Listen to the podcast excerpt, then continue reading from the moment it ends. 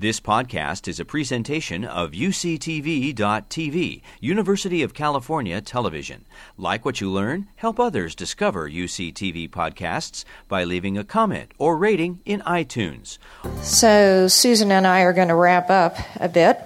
Uh, I just wanted to say, from a very practical standpoint, as Vice Provost to Academic Affairs, I, I, I listened a lot today not just for the big picture, but also to think what are some of the things we can do now, and what are some of the take home messages that and things uh, that we as UC campuses particularly can work on. I, I, listened with tremendous interest as Meg talked about uh, the myth of the lone scientist as being a major impediment to science. I'll say it's not just an impediment to good science; it's an impediment to merits and promotion, uh, because uh, as I have been pointing out to our CAP and indirectly to our FPC, our faculty personnel committees at the college level, the uh, criteria in our academic personnel manual for advancement in the professor series do not use the words independent or independence anymore. That changed years ago.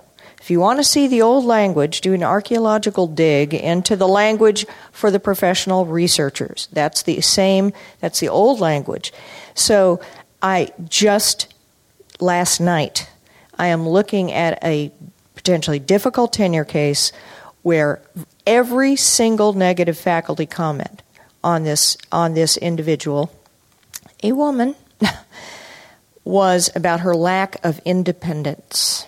All right, so in the era of team science, team uh, less, somewhat less, team mathematics, team engineering, we have to be better, get better at evaluating uh, and documenting individuals' contributions to jointly authored, jointly uh, written, authored papers, written proposals, uh, jointly authored books, joint exhibits. We have to get better at evaluating uh, performance in a team context. And that is something, I don't think this should come from UCOP. I think this needs to come from UCAP, frankly. Uh, and the message has to get out there. Um, we also heard uh, from Todd and Kiernan, for example, we heard that one of the f- f- most important issues for fit for underrepresented faculty uh, issues are that they want to be recognized for all aspects of faculty work.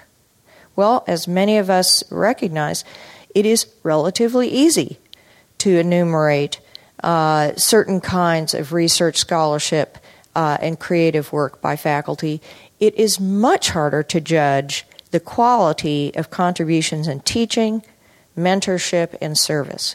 And this is something, I think this is a huge issue for diversity. I think it's a huge issue for equity. Um, and I think as a UC, we need to be thinking about better ways of documenting uh, these, these things. For example, I think it would be really interesting to ask committee chairs to give us feedback on the contributions of the different faculty members. As we say, there are people who don't even show up and they still write it on their CVs. Or they don't really put in the time or put in the creative effort or just plain old time. Um, teaching, uh, assessment, clearly we need to develop in that way. Mentorship. I feel that every graduate student you graduate who finishes, who gets a job in their career, this is like getting a patent, right? This is a major achievement, and it is something that you should own throughout your career, your record of producing the next generation of people who are generating knowledge or generating creative new ways of being.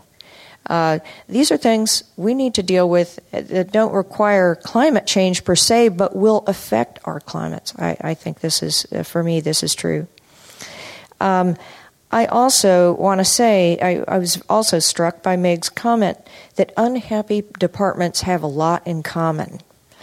I think this is great news. It's great news because it means that every department really isn't a snowflake and that certain kinds of interventions, as we identify the most successful interventions, we can use them over and over again, which lends real practicality to the idea that's been raised here many times, and Susan has been discussing it, the president of the UC is discussing it, sort of developing, for example, our own system wide, multi purpose theater. Uh, research based theater presentations for a variety of situations. Do you think we could keep a good troupe of people employed full time on a shared cost basis around this university? Of course we could. Absolutely. That is a huge advantage of being a, a massive system. Um, I also think another take home message was the rubber hits, hits the road in the departments. This was something that was also stressed a lot at the nationwide ADVANCE program. In fact, in some cases, it was shown that departments where interventions had happened, all kinds of good things were happening, and next door, the departments, not much was happening. There was not much cross departmental fertilization, as it turned out, and that means the interventions have to be intensive. Uh, so, and it also means huge impact on chairs. Now, we do leadership training on our campus, we do uh, new chair training, two day training. There's not nearly enough about climate on, in that. Uh, and this is another area get, getting chairs system wide, getting deans and other administrator, faculty administrators system wide uh, involved in a really high quality programming. Uh, because that programming needs to have two elements, I believe. I think they need information. I, I'm a scientist, I'm a data person. Some of you have heard me say this many times show me the data. I really want to hear it. On the other hand, I also think engaging emotionally and doing the self inspection is what is so stimulated by the theater, and I think that's tremendously important.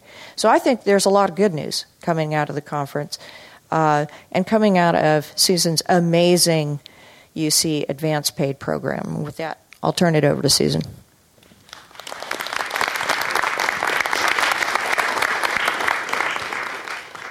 Thank you, Mo. Um, and thank you all so much for being here. It's not really my program, it's our program.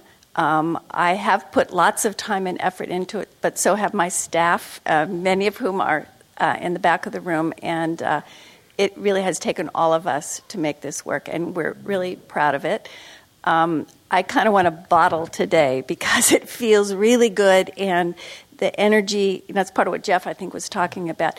We have to remember what this feels like because we're all going to go back you know and tomorrow we have to deal with crap and other stuff.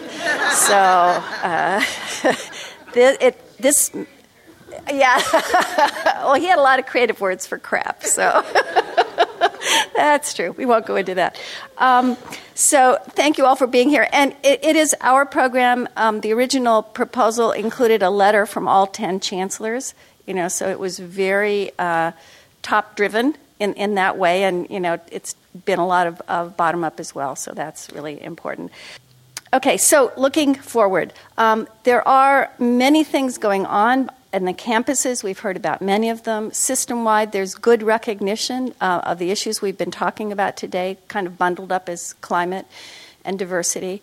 Um, it's really important that our new president is on this issue. She's been very vocal about it. You know, I love the statement that I got to read from you this morning, and uh, it's sincere. So um, it's a good moment for thinking about all of this. The fact that she put $5 million into the president's postdoctoral fellows program is a big deal. And it's part of that money that we've been directed to use to develop this uh, training. Actually, Susan uh, described it perfectly. The trainings that we're developing are intended for department chairs. And I think really climate will be the umbrella issue there. And that's where this theater intervention will be developed. So I hope you'll all get to be a part of that um, uh, development and um, the experiences as those, um, as those are put together. Every campus is also um, being asked to consider joining um, a group called the National Center for Faculty Development and Diversity. Many of you may know about this. It's an online faculty development service um, um that's uh, very highly rated. Um, memberships are not cheap, but each campus um, is uh, being given matching funds, again, out of the president's money to join. And it provides online training mentoring, programming, resources, uh, particularly developed for underrepresented uh, uh, faculty, but that will be available to all faculty, all postdocs, and all graduate students. So you'll be hearing from people on your campus as the campuses join. Most of them, some of Berkeley is already a member, Davis is already a member, and other campuses probably won't be joining until the fall, but you can look for that in the future. And again, if you've got any questions about that, uh, please feel free to write me. Uh, and then uh, one other um, uh, what's going on system wide. Um, one of the things the president has been concerned about is uh, how she hears Proposition 209 as a dampener on what we uh, think we can and can't do in issues of diversity. And she is um, telling um, people in leadership positions that they should push the envelope on Prop 209, which is great news. Um, I don't know what difference the Supreme Court decision on Michigan will make there, but um, it's it's a dynamic landscape, but I don't think there's any reason we shouldn't be pushing that as far as we can. So it's great to know that she's she's behind that as well. So uh, many people have mentioned the fact that the funding for the program uh, will be gone um, in the summer, and as of today, most of it's pretty much spent. Um, uh, but we've got uh, some uh, t- staff time still to finish off reports, and um, there will be. We've got a student here.